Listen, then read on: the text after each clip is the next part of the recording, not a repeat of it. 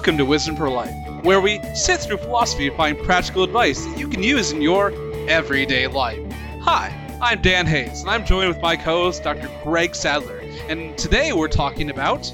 Am I the jerkhole? Now, if that sounds like a funny word to you, we're actually making it up because we can't say the, the real word on the air. But, you know, it's the thing that everybody's got, sort of like opinions, if you know that that phrase. And there is a Reddit forum that I don't it's drawn a lot of attention over the years and it's incredibly helpful from a moral philosophy perspective because people go on it and they ask the question, Am I a jerk? Or as we're going to say here, the, the jerk hole. It's A I T A.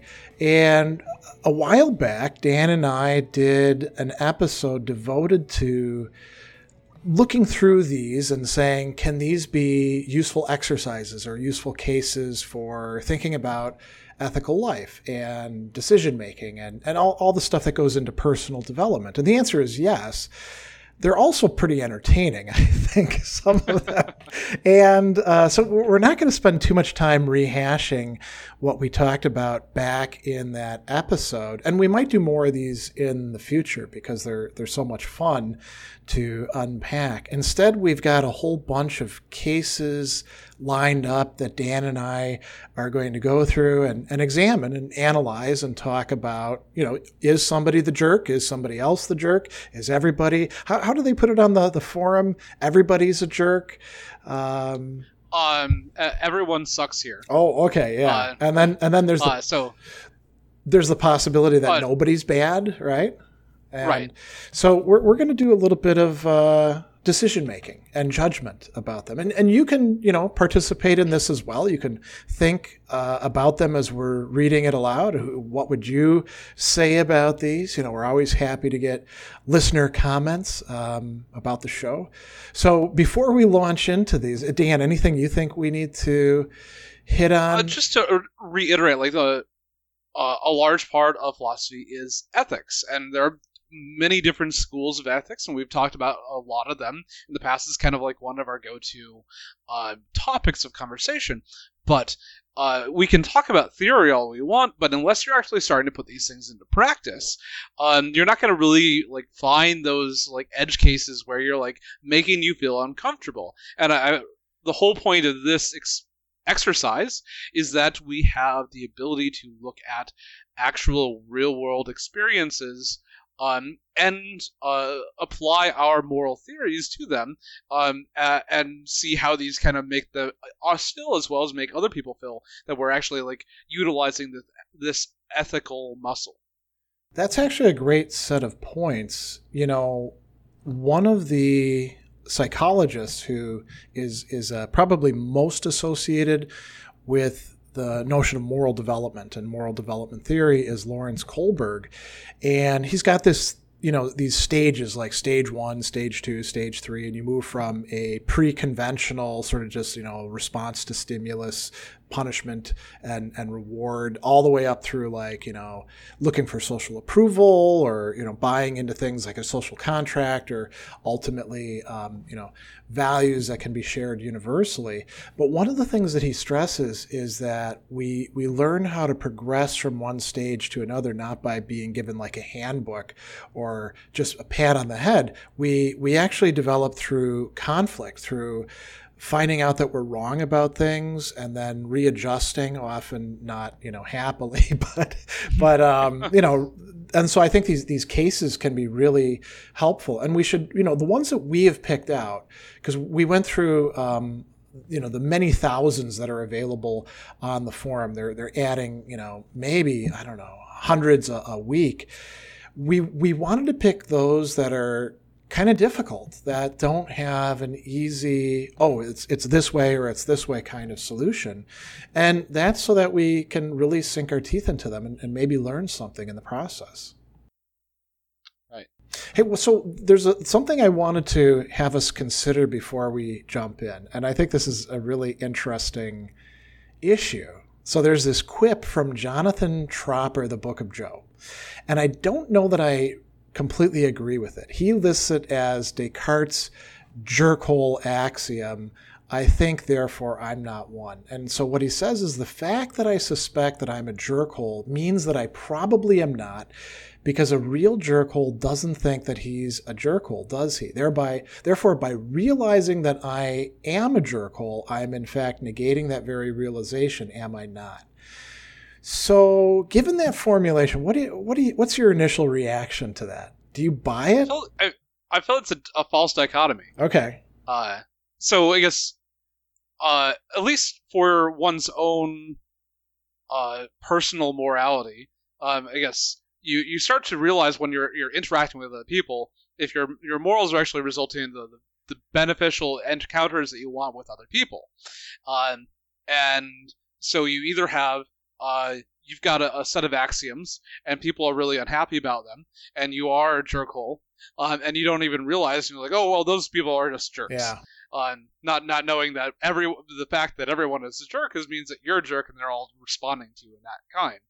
There are those people who have realized that like as this particular axiom goes, um, and that they stop doing these things. And then there, I think there's definitely a place in between, a liminal space, where you start to learn these things, but you're still doing jerky things, and so you're still the jerkhole. And you're kind of making progress away from being a jerk, right? Right. Yeah, and you could be like cool in one way and also a jerk in another way, right? At the same time. So maybe there's a, there's a number of ways to get out of this. I think you're right. It is a false dichotomy.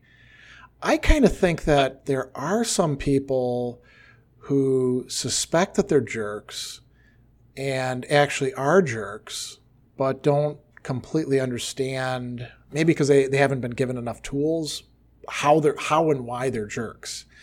You know, so maybe just suspecting that you're a jerk doesn't get you off the hook.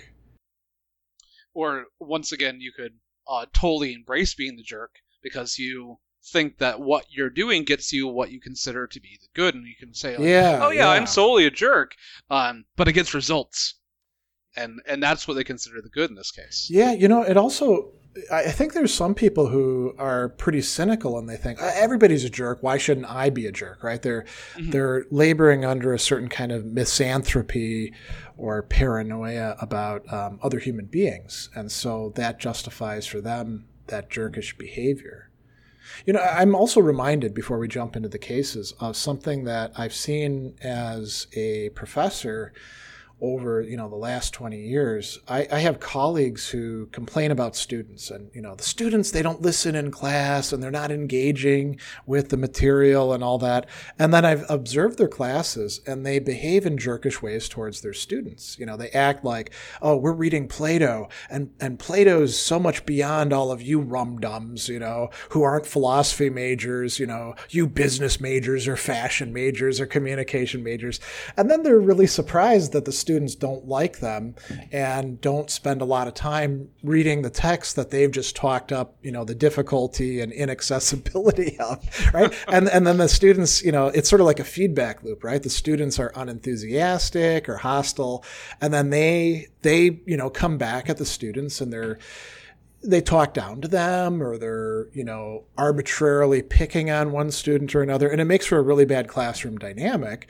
And then, you know, they don't realize that they're, they're essentially the catalyst causing that because you can take the same set of students and a different instructor and a different instructor who is like, oh, you know, uh, this is difficult stuff, but we're going to work our way through it. And I think this is really valuable. I hope you find it's valuable. Here's some resources to help you. Oh, you've made a mistake. You're not a dummy. This is a common mistake that students make in, in doing this. Let's walk our way through it. And the students respond usually positively to that. And then it creates a, a positive feedback loop. I've seen a lot of my peers, um, just you know blame the students for everything. And, and, it's like you were saying right? If, if everybody else around you is the jerk hole no it's probably not them. It's probably you right? Yeah. Uh, and then i guess the, the only other like quadrant and i probably not an exhaustive list is when you have people from really different backgrounds oh, and there yeah, are certain yeah. expectations um and and one person coming from a, a totally different paradigm, um, thinks that he's acting in a very moral, expected way. Yeah. And they're not. For example, I had a, a friend um, who was an engineer from India, um, and he uh, I was having some people. We went out to a, a bar for a birthday. Okay. Um, for his, his my birthday, and um, usually, at least in the United States, kind of the idea is the the birthday person usually drinks for free, or at least gets at least one uh, free drink Yeah. uh, you know, at the beginning of the night, you know, on uh, apparently his axiom was that the birthday person buys the other's drinks. And so I was expecting him to pay for my drink, and he was expecting me to pay for his drink. And it's just like, what's going on So, here? so the bill comes and both of you are looking at each other like, okay, come on. Exactly. yeah, right. I've heard that for, for other countries as well. Um, I don't know if it's actually true or not, but I had a, a German friend who told me that that was the case in Germany. And so, like, you, you avoid going out on your birthday because you don't want to pay for things. Ah, But I, I think that's actually a great point, too. There are a lot of ways in which, um, what would we call them? Cultural differences of Norms. cultural norms, yeah, uh, could, Yeah. could, could lead to significant um, misunderstandings of, of people being Mhm. jerks. And then because we get, we typically get hostile or angry towards jerks or we withdraw from them, there's a good chance for other people to see us as being jerks as a response, right? right. Oh, I guess it comes down to that uh, communication breakdown. It's always the same. You know, and in the cases that we've got here, I think that is the problem for quite a few of them is a, is a lack of effective communication. Things are being communicated, but they're not the messages that the other person actually wants to hear. Right. So maybe let's uh, yeah. jump right into it, or Let's or- do case oh, number one. Yeah. Case number one. Okay. Um, am I the jerkhole for telling the truth and exposing a web of lies my wife has spun? Ooh. So my wife has been lying a lot lately. She is obviously conscious of people's feelings, and she uses white lies to shift the blame onto others to lessen the blow of a situation, always to her benefit. She will find herself in situations where she wants to back out of weekend plans with her friends, or explain why she did something seemingly rude, etc. But she always blames me. My husband doesn't want me to leave this weekend. Sorry he's being such an a- jerk. Or, I only screenshotted this conversation we had because my husband told me he wanted to see it. Sure, I can handle someone confronting me about that stuff far better than she can. She has high anxiety when it comes to confrontation, but I'm really sick of being her scapegoat and letting people think I'm a selfish jerk. I was watching our kids this weekend while my wife hosted a bachelorette trip for her friends at my wife's aunt's lake house. Last night, my wife calls me and says I can come over with the kids rather than wait till early this morning like planned. I get to the lake house and the girls are still out at a bar somewhere, so I let myself in and put the kids to bed. My wife's aunt texts her after seeing me on her security cam and tells her she is upset that I was there. That's weird to me because she and I get along very well, and I'm even renting a house from her. She has really high anxiety, but she manages it really well most of the time.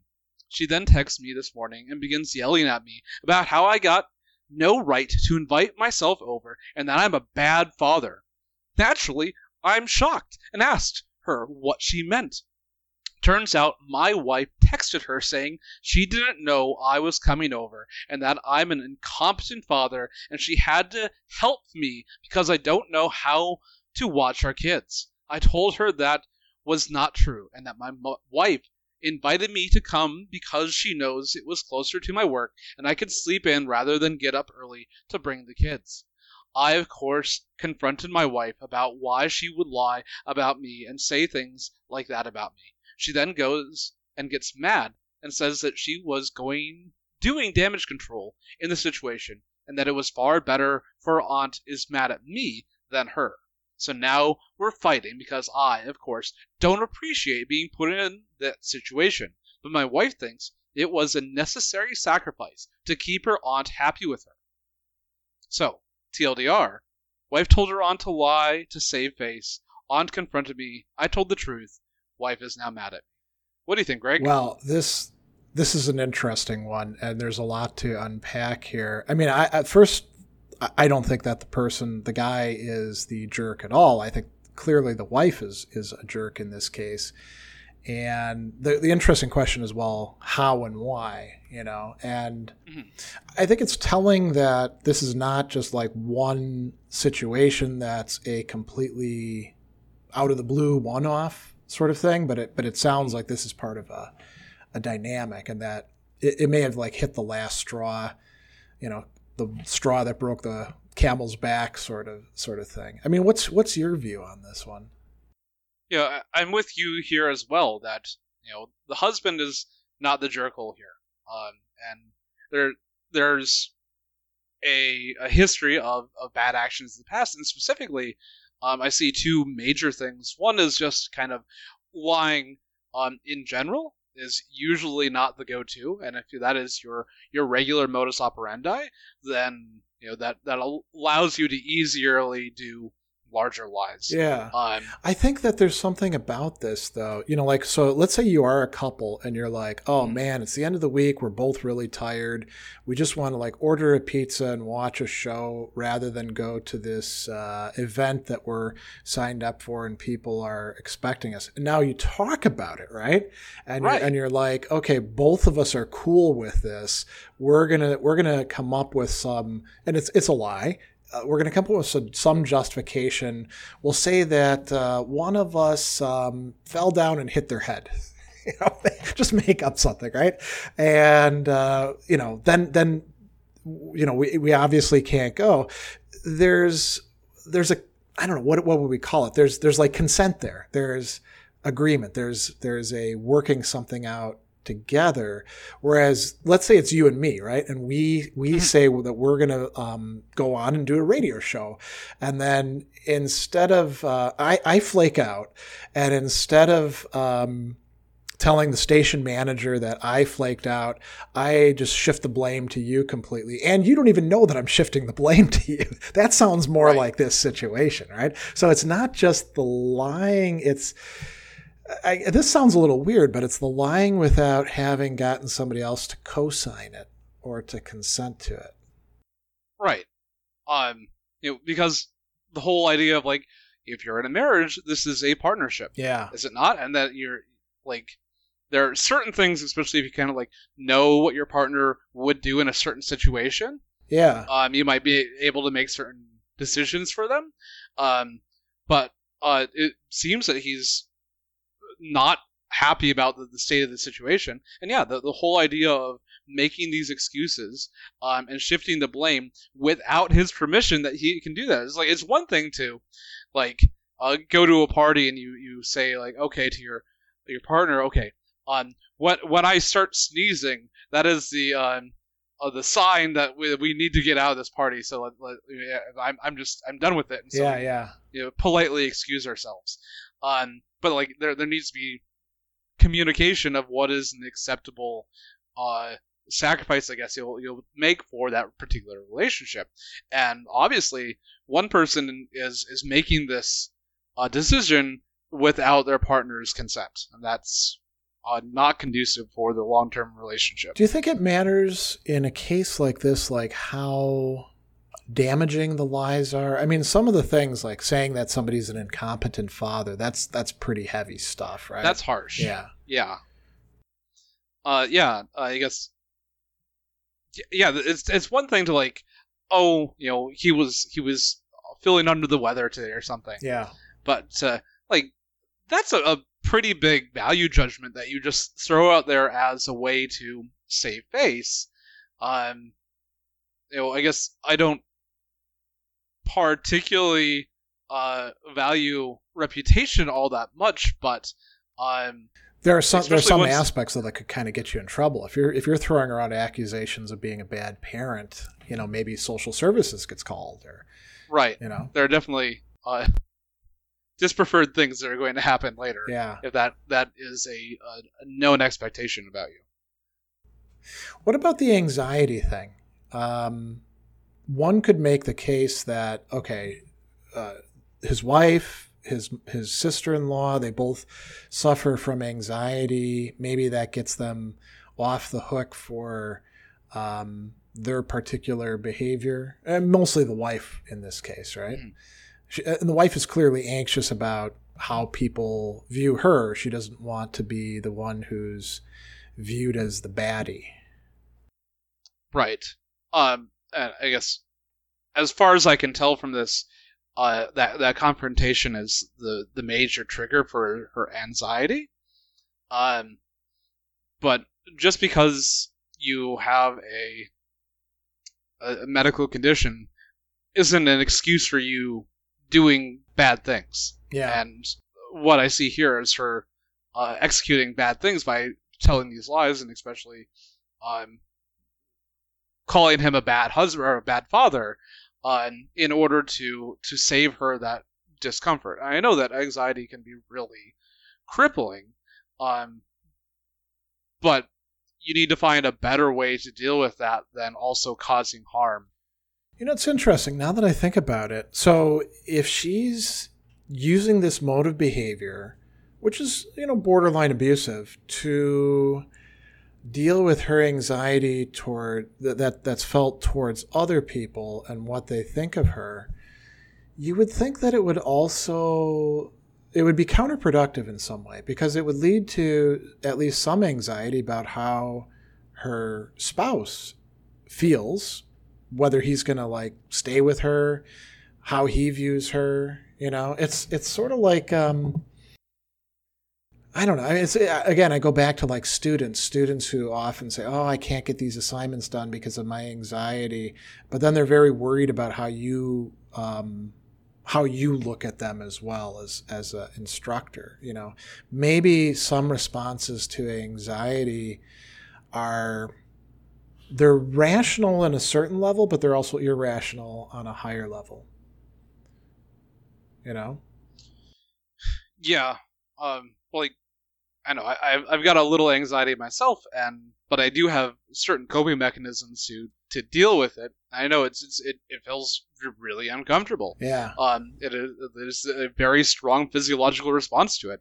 Um, but uh, it, it, I guess in my case, I, I don't see anywhere where I'm going to uh, start using that excuse to hurt other people. Yeah. I mean, do you think that there's a duty if you're in a, a close relationship? So it could be like a, a marriage, it could be like uh, a long term partnership, it could be a close friendship, that if you are and we'll broaden it from anxiety to other things. If you're if you're suffering from something that causes you to every once in a while um, go off course and do something that's that's harmful to the other person, do you have a duty to like get that under wraps in some way? You know, to start going to therapy or finding, as you said, coping mechanisms to to not necessarily to completely root it out, but at least you know mm-hmm. minimize what happens.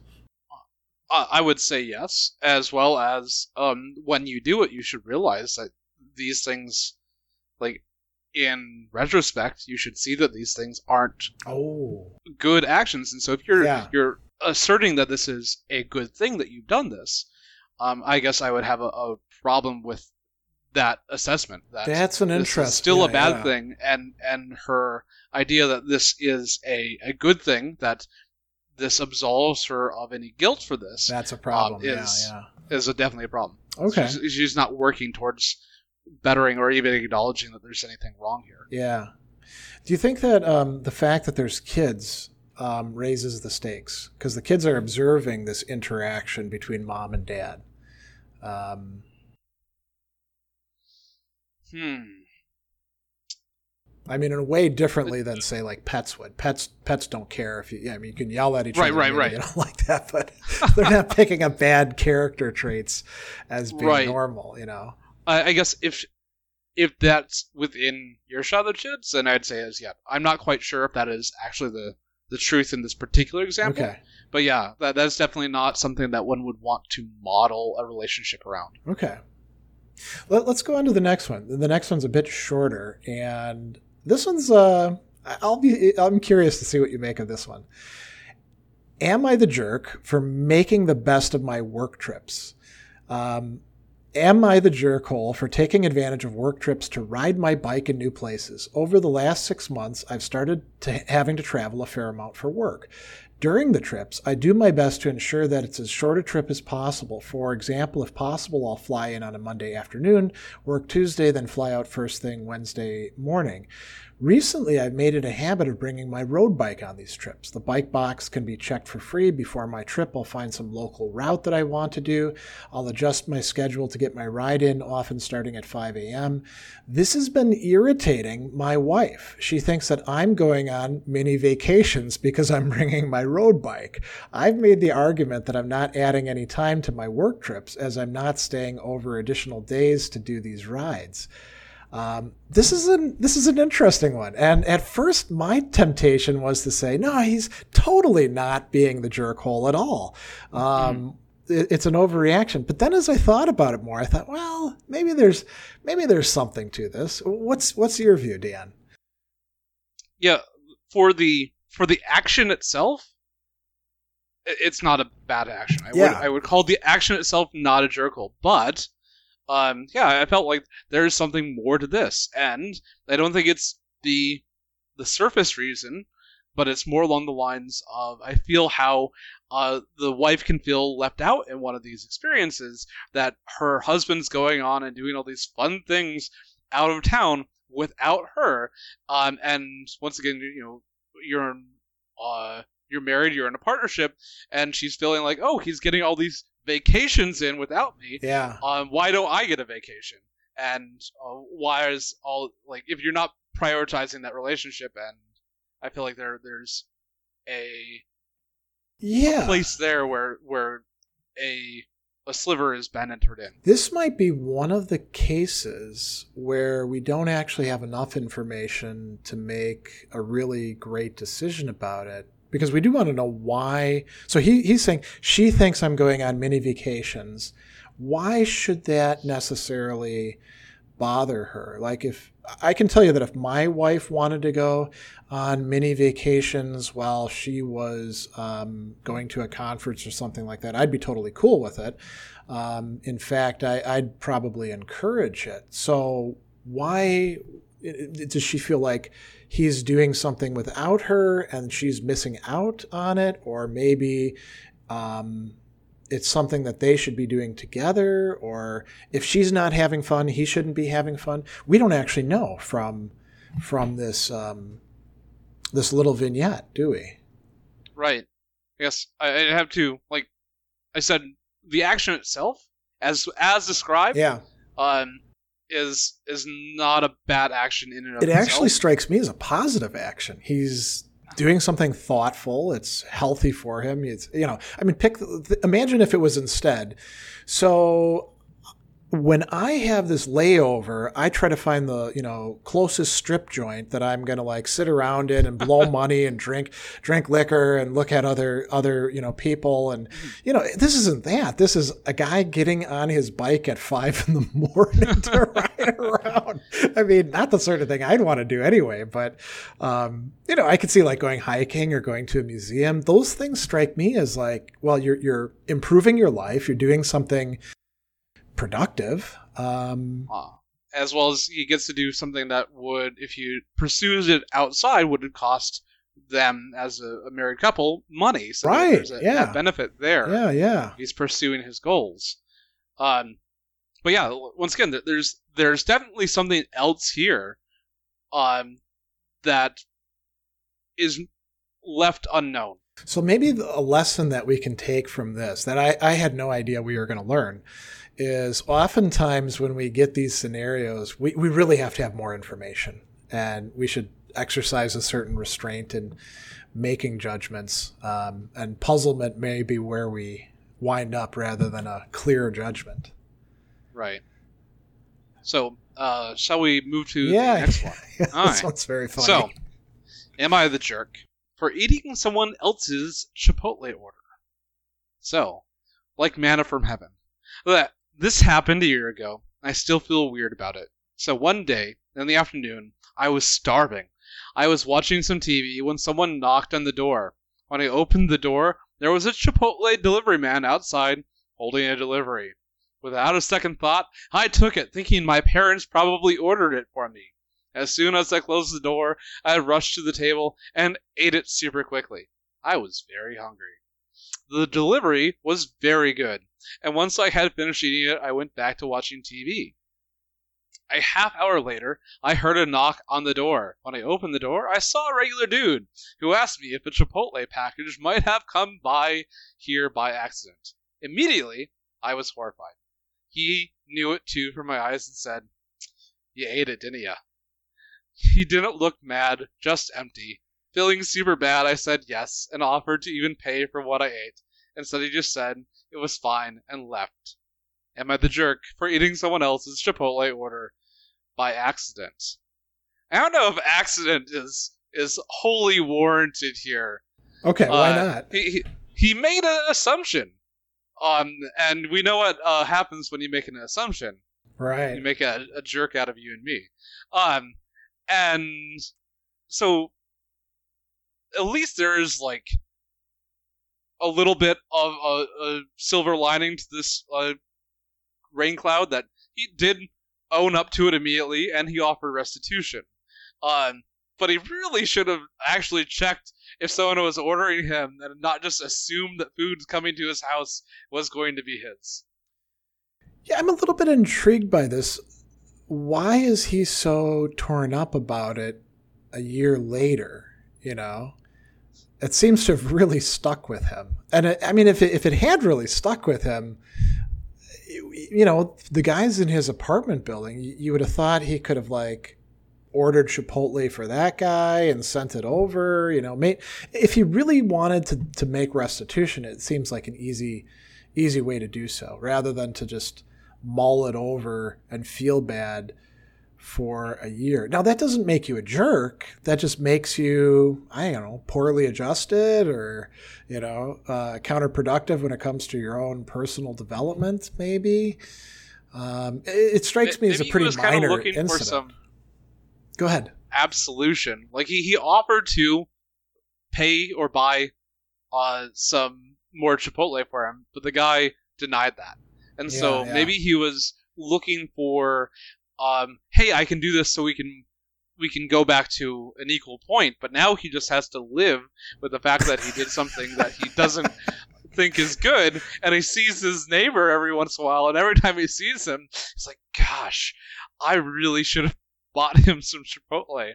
Why he doesn't just do it as like a random act? E- e- Exactly. yeah. I mean, and it's a pretty trivial thing. It's sort of like taking somebody's parking space for an hour, or, um, I mean, opening somebody's mail is actually, you know, a federal offense. I think, right? Although you could just, well, I, I didn't, I didn't know it was yours. Um, Well, it's not technically the mail. oh, is it? It's not the like you get a It letter. was a Chipotle delivery. oh no, no, I'm saying if Uh, we, analogies to this, right? Oh, okay, sure, yes. So yes. i- it seems like you know fairly trivial stuff. Like imagine you open you open mail for yourself, thinking that it's yours and it's the neighbors, and it's actually just junk mail that you're going to throw out anyway, and and they would probably throw out too. You know, this seems to be kind of like on that level. Um, it's almost like or like not holding the door for somebody. You're worried about not holding the door for somebody a year later. You know, yeah, that seems a little Yeah. weird to me. I actually have that issue. Um, Of holding halfway holding regularly. doors. No, about uh, opening other people's mail because my next door neighbor, on my address ends in a nine, his address ends in a seven. Oh, okay. and his first name and my first name are the same. Are you serious? I, no, Uh, sorry. Yes, I'm very serious. Uh, um, so every once in a while, I'm like, I'm going through the mail, and he's like, oh, let's. It says, Dan, Dan, Dan. Yeah, yeah. Oh, why do I have something from Disney? Okay. Yeah. Uh, Well, so so I think this one's pretty straightforward. Is he a jerk? I don't think so. What do you What do you say? he's a little bit of a jerk. Okay. I, I feel like him just assuming that food that arrives at his door is absolutely his, especially after I don't know if you like used any of the the mobile apps for ordering food. Oh, we, we It we've had people sometimes just walk off with our food. right. Um, but there's a myriad of problems that I found with these apps. yeah, And and there's always it's better to double check. that's true. Yeah, yeah.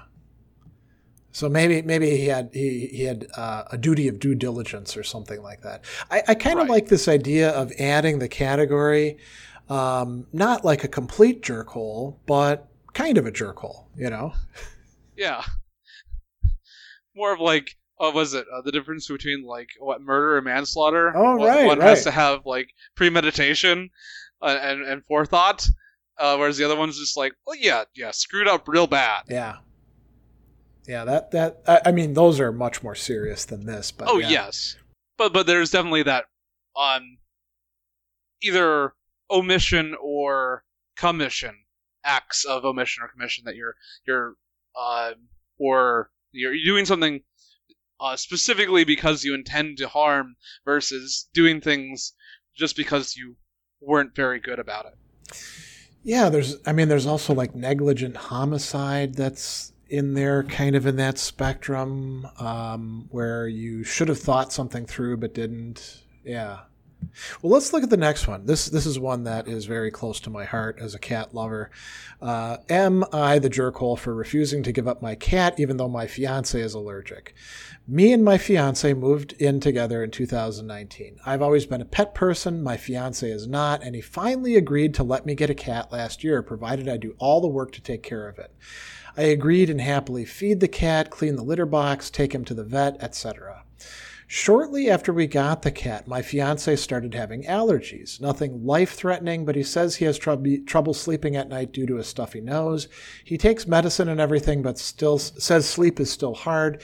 He gets about seven to eight hours of sleep almost every night, which is how much he slept before we got the cat, but he says he feels more well rested when not sleeping in our apartment. I suggested he go to the doctor to look at other options to deal with the allergies, but he won't set up an appointment. The allergies don't bother him at all during the day, so I think he just forgets about it. I'm constantly vacuuming, washing the sheets, not letting the cat into our bedroom, etc., in order to try and help, but pet dander is next to impossible to get rid of. After a particularly bad night of sleep, my fiance asked me to rehome the cat. I refused because I think it's wrong to give up an animal unless absolutely necessary, and we both made a commitment when we adopted the cat. Also, I think my fiance's allergies are something he can live with since he usually gets enough sleep, and I feel like he hasn't tried every option to deal with it better. The cat is also a rescue and has been abandoned before. As a result, he is very attached to me and follows me everywhere. I would feel absolutely terrible giving him up because I know he wouldn't do well with the adjustment. My fiance is upset because he feels like I'm choosing the cat over him. I hate that he's not sleeping as well as he could, and I really want him to be as comfortable as possible in his own home, but at the same time, I can't imagine giving up the cat. Am I the jerkhole? This one strikes me as a genuine moral dilemma, although I, I, I do have feelings about who the jerk is in this case. hmm what, what's your take? So I, let's talk about the moral dilemma first. So we've got two different competing uh, goods, I guess we can. Seemingly competing, I think, is part of Yes. the problem. Yeah. Right, and so you've got um, either the well-being of one's relationship, um, or the the well-being of this pet that you have made a commitment to take care of. Yeah. Uh, and so I know. I guess how do you see those two intermingling? I think the well-being of the relationship part is also got the weight of you know the well-being of of the fiance, right? So there's two things on that side, and you could say that one signifies the other. So her her taking as seriously as her fiance does his capacity to get sleep is for him signifying whether he whether she cares as much about the relationship as as he does. And he he's really the one who's who's forcing the moral dilemma and saying you know it's either this or that right? And then she's the one who's feeling the moral dilemma. Um I kind of think it's not really a moral dilemma. It's, it's a it's a seeming moral dilemma, one that's being imposed by the fiance. And I think the key right here is that she says, um, I that he go to the doctor to look at other options, but he won't make an appointment. Right. So that that right there is telling to me. Um, yeah, the, there there there are two actions that are happening here. We've got the um the the, the woman who um is has the cat and um seems to be doing everything she possibly can yeah. um in order very to actually clearly. Yeah. Yeah. um, make sure that both the relationship as well as the cat are happy. Um, and and there's a disconnect or a, a discontinuity between w- w- the amount of effort that she's going in to do this as the fiance is going in to do this. And so yeah, absolutely what you said. The whole um, decided not to go to the allergist, um, and and thus he's he's not doing enough work to actually try to resolve this without going to basically the nuclear option here. Yeah, yeah, that's a good point. Um, I mean, I know people who have allergies in in to, to pets that are in their homes, and you know, find ways to to live with it. Um, and they do that in part because they, they value either the person who's attached to the pet or they value the pet themselves. So, I mean, it seems like the, the boyfriend or the fiance rather is not. I mean, she says he's not really a, a pet person, Right. so uh, maybe he's he's just not into the. He, maybe he doesn't understand the value of the the pet. It also, I mean, if if the cat wasn't a rescue who's been abandoned before and very attached, um, and that she she you know thinks that he wouldn't do well with the adjustment, I think it would be an easier case. They could consider um, having somebody else adopt the cat, but I don't know about this one.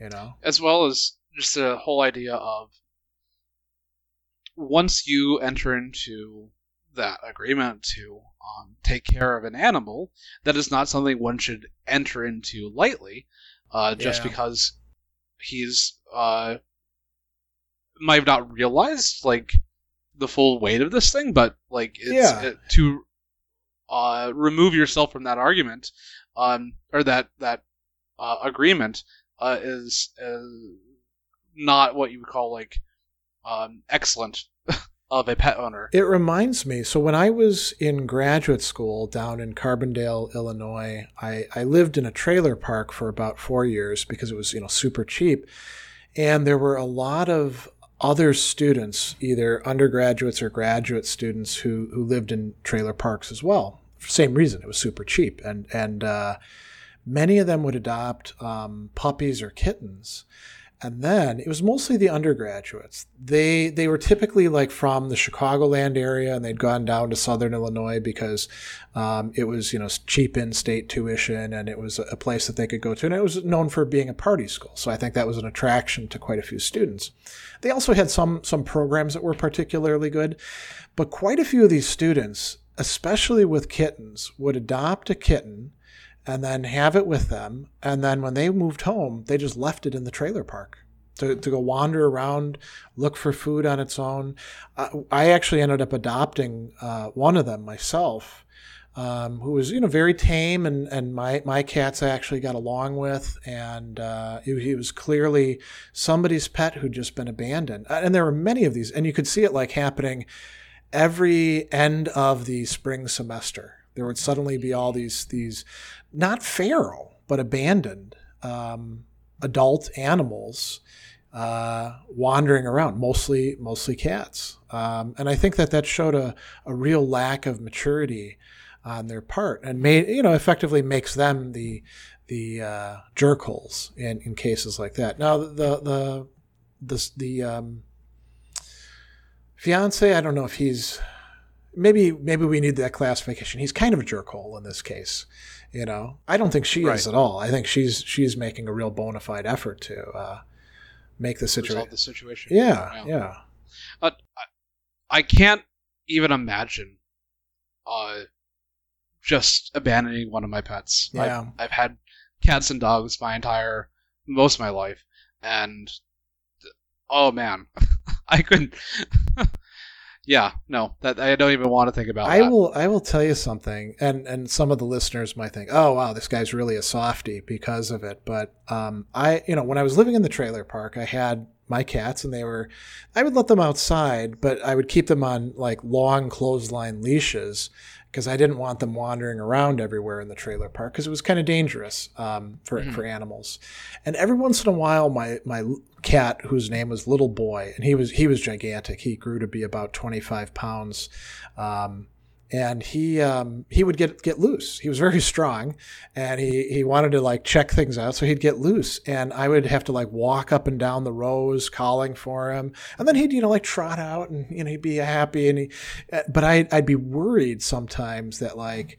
What if he got lost and he was missing me and doesn't know where he is and nobody's taking care of him, you know? And uh, that really got to me. That that that sense. And and I think some people have the opposite of that. They're like, screw it. I you know, they're all out of my hair, you know. Oh, But that's that's an antipodes how I feel from about about the animals that I've committed to. right. I've I've got I've had and still do a very strong emotional attachment to my cat or my pets, specifically my cats. I was Yeah. family used to call me when I was younger, uh, Dan the Cat Man. You know, I will say, and leading into our next one, which is about spiders. Yeah. So I've had a lot of different kinds of pets. I've had dogs, I've had cats, I've had guinea pigs. Um, I've actually had pet spiders in kind of a way similar to the case that is going to be talked about here. Not like tarantulas, but like just go out and you know get a crab spider and put it in a, a jar and keep feeding it. I didn't feel the kind of closeness and worry about it with you know arthropods as I as I did mammals, um, and I think maybe that's reflective of something. I think if I were to get like a snake, I don't think I would get as attached to it as as I did cats or you know fish. I I don't think I would get as attached to them. Um, so this last one here is uh, my daughter is 16 and my son is 14.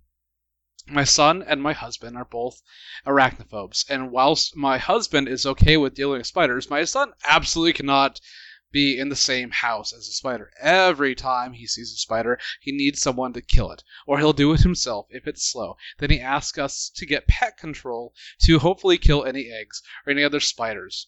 My daughter has always loved animals, and more specifically spiders. She has always wanted a pet tarantula, but we've always said, no way. The thing is scary and can bite. No, not to mention the costs. We already have two dogs and a cat. Recently, my daughter had been has been finding random spiders and catching them and bringing them into the home. I know about this, and my husband said, "Listen, as long as I never have to go into your room, I'm fine with it." However, my son did not know about this because he never goes into his sister's room, even though he's right across the hall from each other. There were a lot of spiders, and she kept them in plastic containers. She had to feed them by opening the lid. One day, my son was in his room, and a spider from his sister's room got in. He ran out and into his sister's room and found two medium-sized spiders on the wall. He ter- he was terrified and ran out of the house and texted me, saying he was going to a friend's house. That he's been staying there for two days. They're close family friends, so it's okay. But he has refused to come home, saying it's infested with spiders. My son has in my son was in complete anxiety and couldn't come home without the spiders gone. I put my foot down and told my daughter that we're going to get rid of every single spider. She was in hysterics, but to me, spiders are simply not worth my son being in constant anxiety in his own home. She's screaming uh, favoritism and saying that we favor him because he's a boy. She also said that it's his mental issue. He so he should just deal with it and that it's her room and her life and she can do what she wants. So, So I think that um, in this case, I don't think the mom is being a jerk. I, I think, and and I think that um, there probably is favoritism being shown, but that's not enough to make you a jerk in this case, given the level of anxiety that's that's being displayed here. Um, and you know, it's, it's I, I think there is a difference in the animals. It's different like if somebody had um, like you know, like a cat phobia and you had a cat in your room, I don't you know, and, and, you're strongly attached to it. I don't know about that one, you know, or a ferret or some mm-hmm. other mammal, or maybe even certain birds. But spiders, I mean, I like spiders. I used to I used to um, you know, deliberately uh, feed trapdoor spiders crickets to watch them, and, and, that sucks for the crickets, right? But you know, circle of life and all, all that. And I used to uh, catch you know crab spiders and have them in my room and let them crawl on me. And I, I have a half brother who's had tarantulas, and you know, tarantulas are actually you know kind of kind of cool, and they don't really they're not they're probably not going to bite you, you know. Um, but I don't know. I, I think that in a case like this, um, if it was if it was like adult roommates, maybe I would actually say the adult roommate needs to get over his anxiety. But you know, a kid who's arachnophobic, whose sister has filled up her room with spiders. you know, what do you think? You know, almost seems like uh, a nightmare. Um, yeah, it, yeah. It doesn't seem well thought out. That's for sure. Right. So I guess my first idea was like, as a parent, one has a duty to try and create a safe and healthy place for all of their children. Okay. Yeah. Uh. Uh.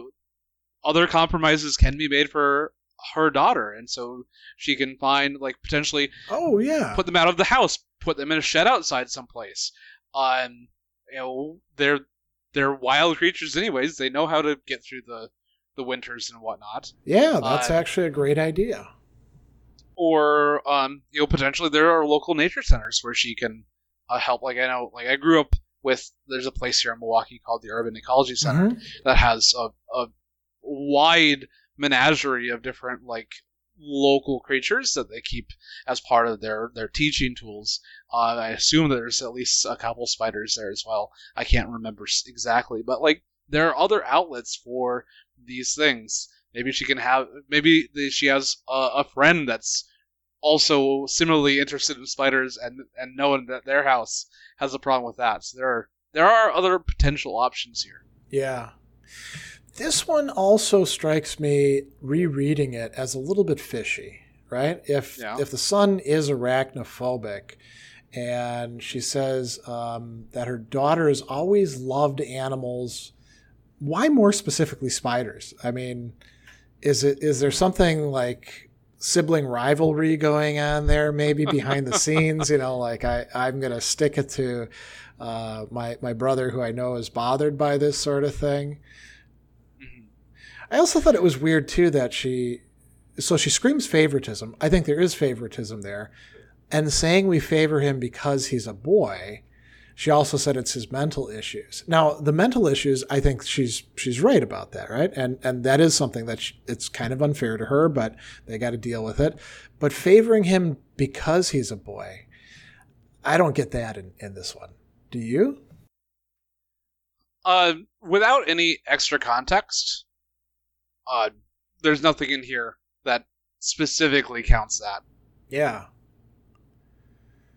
I, um, but yeah, I was thinking about like what what are the things that one needs or like what what obligations do you have to your to your family? Okay. Like in order to actually uh, we, we talked about like relationships earlier. It's like what what are the things that are required for those? And uh, you know I think there are definitely other things you can say, like for a family, especially uh, the like the nuclear family unit. What what are the the places where one gives in in order to maintain the health and happiness of all the people within that family unit? That's that's a good point, um, and we could think of all sorts of analogous situations that don't involve pets or necessarily even phobias, but could be like, you know, so like she's saying um, something that kids typically do. It's her room and, and her life, and she can do what she wants. So, you know, like when we were kids, um, we played our music, you know, arguably way too loud, and, and my mom didn't really like that. Um, and now looking back on it as an adult, I think we were really jerks. Me and my sister, you know, playing heavy metal whenever we wanted to. We'd actually like we we lived out in in uh, uh, the town of Delafield at the time. So, you know, we lived in a subdivision, but it wasn't all that filled in. And we would like put our speakers in the windows, you know. So not only are we like, you know, the other neighborhood kids would come over and we'd skateboard or play basketball or whatever, but it must have really been awful for the neighbors, you know, for the, the neighbor adults who weren't into heavy metal. You know, because we got these kids doing this sort of thing, you know, and it's and it's kind of uh, thoughtless. I mean, they're having a good time with it, but not every everybody else is. So, right, you know, or, or I get I get perturbed a little bit when people come, uh, just play music in their car just really loud. Yeah. Well, now as an older person, I do too. You know, or when motorcycles are driving by and they're they're being really noisy, I don't like that either. You know? Uh know I'm on the other side of the fence, right? like usually I don't have a problem if someone's like driving by, but if they like drive on the street and then park and then just sit and listen to the music that's Oh, really loud, right, right. It's like, why? Just uh. yeah so so within any sort of living arrangement i mean we could talk about um, college dorms we could talk about neighborhoods we could talk about anything you want there's some things that if you insist on doing you're it may you know it is your place to do with what you want but you are being a jerk to other people. Um, here in the downtown uh, if we have the windows open quite often there is such a strong pot smell because you know laws aren't being enforced and people love to smoke pot. And it doesn't really bother me too much because you know it, it smells kind of hoppy like a like a decent IPA but it, uh, it bothers my my wife you know who's a little bit more sensitive to those those sorts of things. And uh, if it bothers her well then that bothers me. So right. you know. And you could say well who cares? You know it's just for a moment. It's uh, the wind is going to blow differently. It's just somebody walking down the street and you can say well maybe they shouldn't be a jerk like that you know? Yeah. Or- I guess this is one of the, the you know the main things that you know, people have to deal with within uh, society in general. At what at what point uh, do you stop looking at yourself as just a pure individual, and when do you start looking at yourself as a part of a group? And what is Yeah. the, the liminal area between there? What are the you know uh, ethics are all about how one interacts and integrates with the people around them. And if you're not doing that well, um, that is a great you- point yeah yeah. You, Yeah, might and- and it might not even- questions. It might not even be a group. There might be a difference that we have to unpack here as we're getting close to the end of the hour. Maybe we'll do this in a different show. There's like being in a group, and then there's like living in a community where you, you're actually not in a group with these people. You're not in the same family. You just happen to live in the same neighborhood or use the same streets. You still have a kind of moral obligation, right, to not be a, a jerk to them. right. Yeah. Yeah. Well, um, I don't think we're going to get through any more cases, but we will do more of these if people like this. I think they do, judging from the comments. so, do you want to take us out with a uh, a pithy quote? We leave you today with the words of Harlan Ellison. My philosophy of life is that the meek shall inherit nothing but displacement, frustration, and ignoble deaths.